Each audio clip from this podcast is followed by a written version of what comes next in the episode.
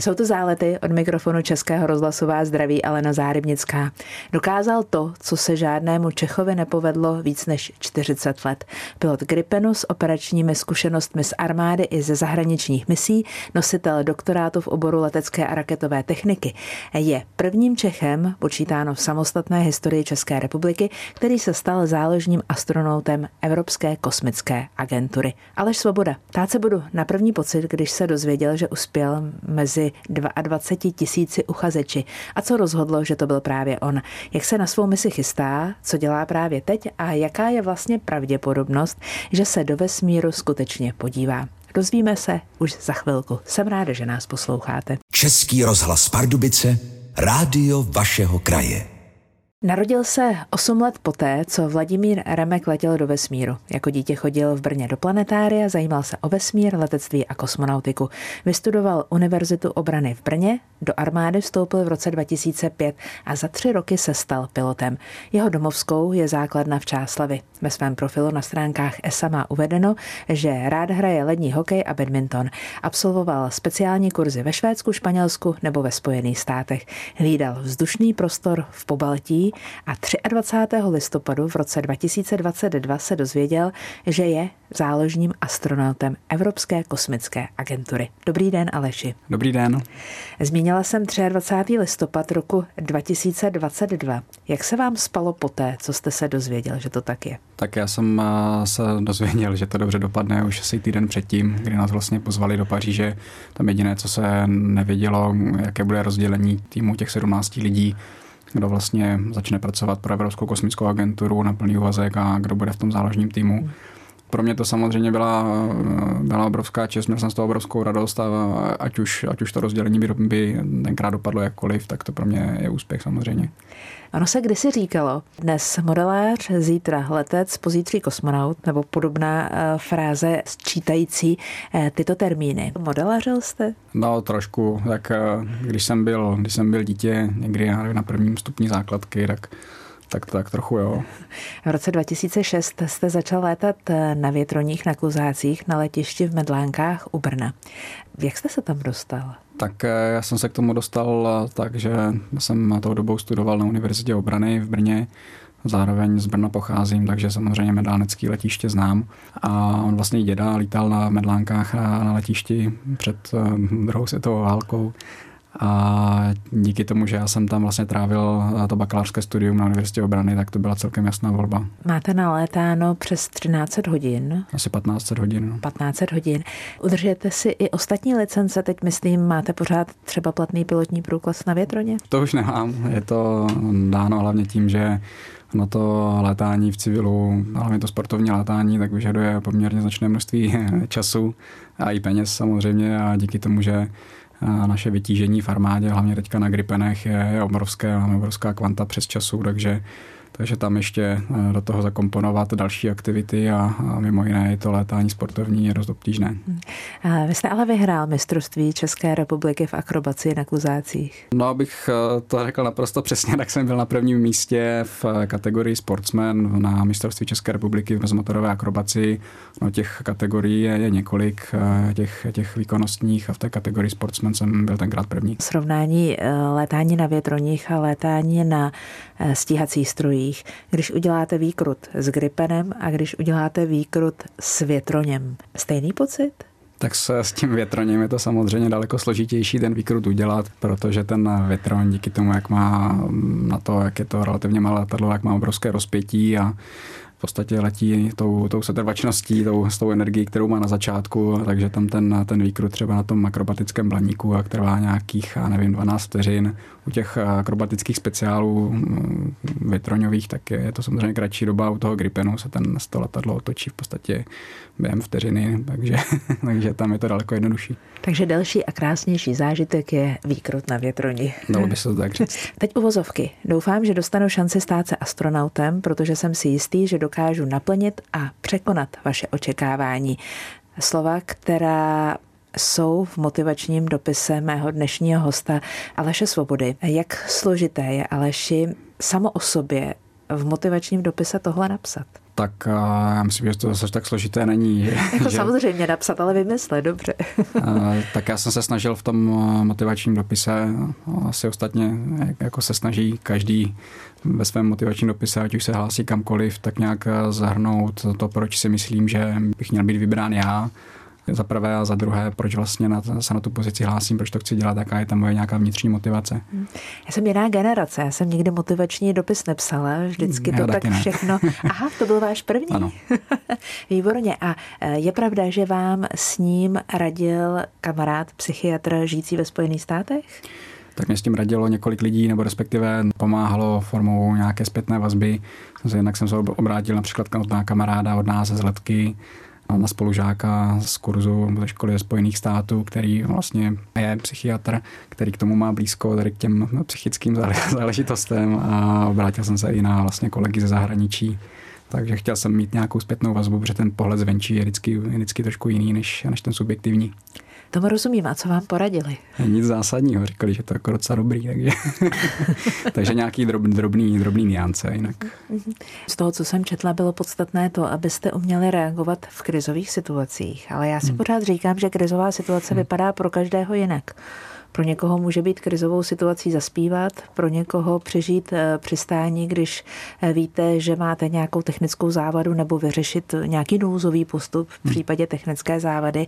Cítíte vy nějaký moment ve svém životě nebo nějakou situaci, která vlastně vás vybučuje z komfortní zóny? Tak já myslím, že se v tomhle nějak neliším od kohokoliv jiného, že vlastně ty situace, které jsou nějakým způsobem stresující pro jakéhokoliv jiného člověka, tak jsou do určité míry stresující. Pro mě je akorát ten rozdíl v tom, že já jsem v tomhle prostředí zvyklý pracovat. Mám proto i nějaký adekvátní trénink, takže s tím stresem nějak umím pracovat.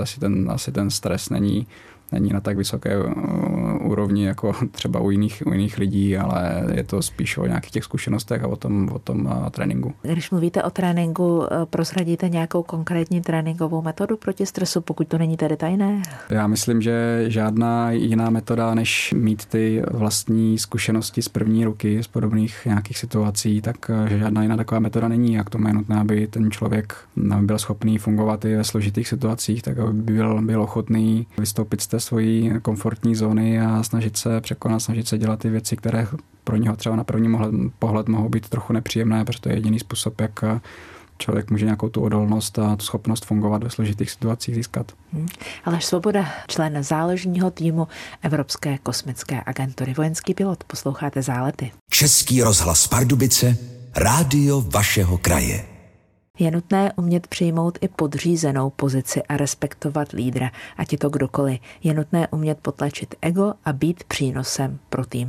Jedna z mnoha podle mě důležitých vět, které vyslovil Aleš Svoboda, můj dnešní host v Záletech. Možná k tomu respektu lídra. Já když mám někoho respektovat, musím si ho v první řadě vážit. Funguje to stejně i v armádě, nebo přijde moment, kdy musíte respektovat někoho o jehož, řekněme, správnosti rozhodnutí anebo nějakých jiných záležitostech tak trochu pochybujete? Ono to má dvě roviny nebo dvě definice. Jeden ten nějaký respekt je z titulu nějaké funkce nebo z nějakého funkčního zařazení, z titulu i nějaké hodnosti samozřejmě v armádě. A druhý respekt je ten, o kterém jste mluvila, že víte, že ten člověk, když něco říká, takže ví, o čem mluví, že z toho člověka vážíte podle toho, jak dokáže jednat s lidmi, jak dokáže vést ostatní lidi, jak je erudovaný v tom, k čemu se možná právě vyjadřuje. Takže samozřejmě v armádě je nutné toho šéfa respektovat, i když je to pouze na základě té jeho funkční nadřízenosti. Samozřejmě pokud jeho podřízení nebo pokud ten jeho tým k němu nemají ten respekt přirozený na základě těch věcí, o kterých jsem teď mluvil, tak to dlouhodobě nelze docílit toho, aby takový tým vůbec fungoval. Můžete mi říct nějaký konkrétní příklad situace, kdy jste sám za sebe byl rád, že máte naučené nouzové postupy, že víte, jak reagovat podle předem definovaného checklistu, že zkrátka ve vaší hlavě, ve vašem těle a ve výsledku v letadle, ve kterém zrovna letíte, všechno proběhne tak, aby to bylo co nejlepší nebo co nejsprávnější řešení toho momentu?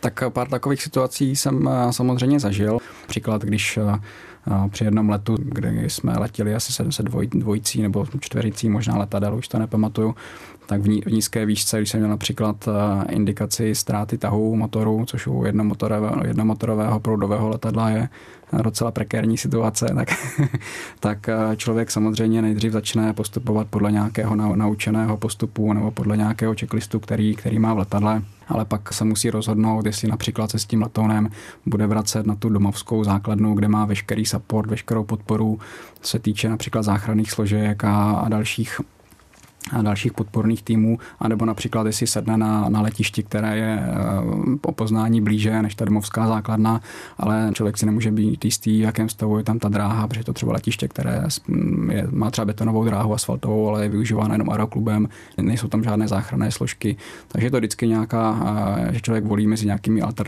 alternativami, anebo že když k nějaké nouzové situaci dojde, tak většinou to má konsekvence, že to spustí několik dalších následných nouzových situací a člověk se to musí zorientovat, co je vlastně ta prapůvodní příčina a co jsou jenom pak ty následné symptomy. To vysazení motoru, jak jste ho vyřešil vy v ten okamžik? Neukázalo se to jako plané hlášení, planá chyba elektroniky? No ve finále to bylo plané hlášení, protože u těchto indikací to v 90% případů takhle bývá, tím jak ten letoun je i ta pohonná jednotka má digitální systém řízení, který má celou řadu čidel a senzorů, které monitorují ten chod toho motoru a porovnávají různé hodnoty, jestli něco není náhodou mimo nějakou toleranci, tak samozřejmě i ten daný senzor může být v tu chvíli vadný a tím pádem ten systém není schopný rozpoznat, jestli se jedná o závadu nějakého toho čidla nebo o reálnou závadu toho motoru, takže to vlastně indikuje jako závadu toho motoru.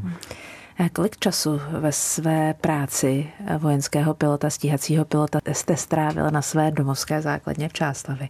A kolik času potom v zahraničí, jak na misích, tak třeba při studiu? Než jsem začal lítat v Čáslavi, tak jsem předtím ještě letal v Pardubicích a na letecké základně v Náměšti nad Oslavou. Vlastně v Čáslavi letám od roku 2014 do teď.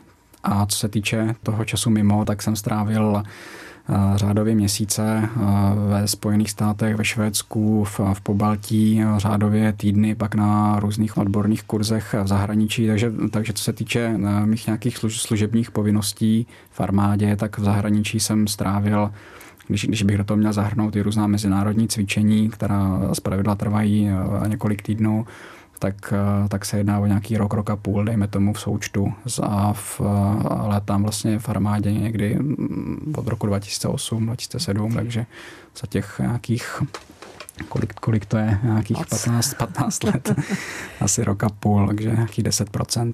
Já si myslím, že je naprosto nejdůležitější dělat věci tak, aby dávaly smysl.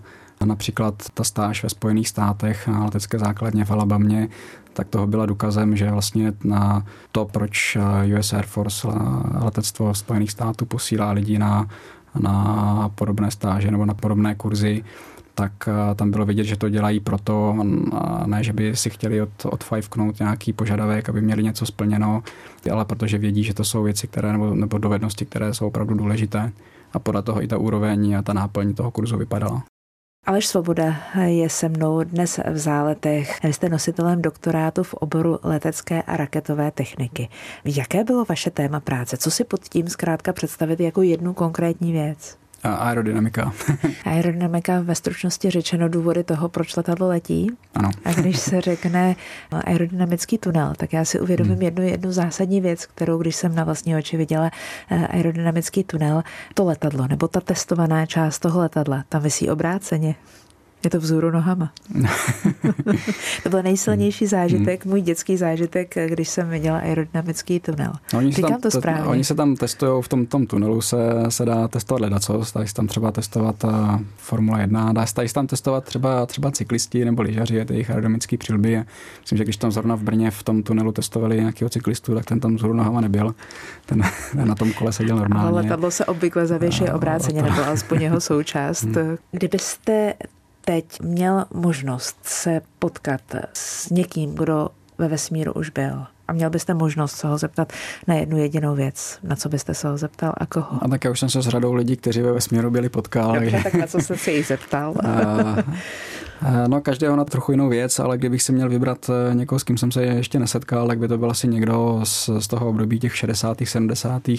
no spíš těch 60. let, kdy to byla éra ve Spojených státech programu Mercury, programu Gemini, programu Apollo a určitě bych se zeptal na to, jak oni tenkrát vnímali ten kosmický program a ten kosmický závod západu a východu a jak vnímají ten kosmický program teď a možná by mě třeba zajímalo, jak jsou schopni porovnat ten obrovský technologický progres, který vlastně nastal během jednoho desetiletí v těch 60. letech a ten progres od té doby, dejme tomu, k dnešku. Nepotkal jste se osobně s Vladimírem Remkem? A s Vladimírem Remkem jsme se několikrát viděli osobně. A gratuloval vám, když se dozvěděl, že to tak je, že jste byl vybrán? Tak samozřejmě, já myslím, že on má velkou radost. Měl jste ve svém životě, ve své kariéře, ve své práci nějaký moment, kdy jste si říkal, jo, to nevyšlo, ale nakoplo mě to směrem dál? No já musím říct, že ani ne, že já teda vždycky, když jsem nějaký cíl měl a snažil jsem se k němu nějakým způsobem propracovat, tak samozřejmě to nešlo ze dne na den, nebo nešlo to úplně jako jednoduše, že vždycky člověk narazí na celou řadu překážek, ale to je právě ten zásadní okamžik, kdy člověk musí sobě nějakou tu dlouhodobou motivaci mít, aby byl ochotný a se neotočit čelem vzad a nevzdát to, ale aby byl ochotný ty překážky překonávat, což v mém případě bylo i například během té letecké kariéry, během čehokoliv jiného. Samozřejmě, když člověk musí být i nějak schopný soudně zhodnotit ty svoje silné a slabé stránky, ty svoje schopnosti. A kdybych chtěl být profesionální muzikant, tak bych asi musel jako ty překážky překonávat dennodenně a asi by to znamenalo výrazně větší úsilí než například ty technické obory. Tak třeba ten saxofon ještě někde vytáhnete? No nevím, no. Po jak dlouhé době jste ho odložil? Asi po roce. A kvůli sobě nebo kvůli sousedům nebo kvůli rodině? A tak ono to bylo vlastně někdy na konci Gimplu, kdy já už jsem pak vlastně nastupoval na Univerzitu obrany a nastupoval jsem i na nějaký vojenský výcvik a už bych na to ani neměl čas. Aleš Svoboda, posloucháte Zálety. Český rozhlas Pardubice, rádio vašeho kraje.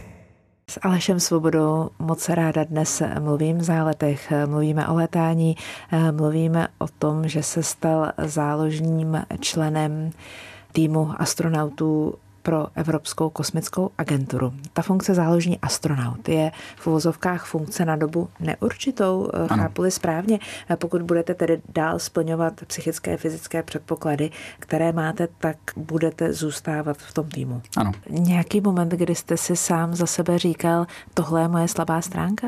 Jsem teda měl to štěstí, že když jsem si přečetl ty různé zpětné vazby, které jsem tady právě z těchto stáží měl, tak že tam těch slabých stránek nebylo zase tolik a že to, jak moc velký prostor pro zlepšení tam byl, že nebyl zase tak příliš veliký.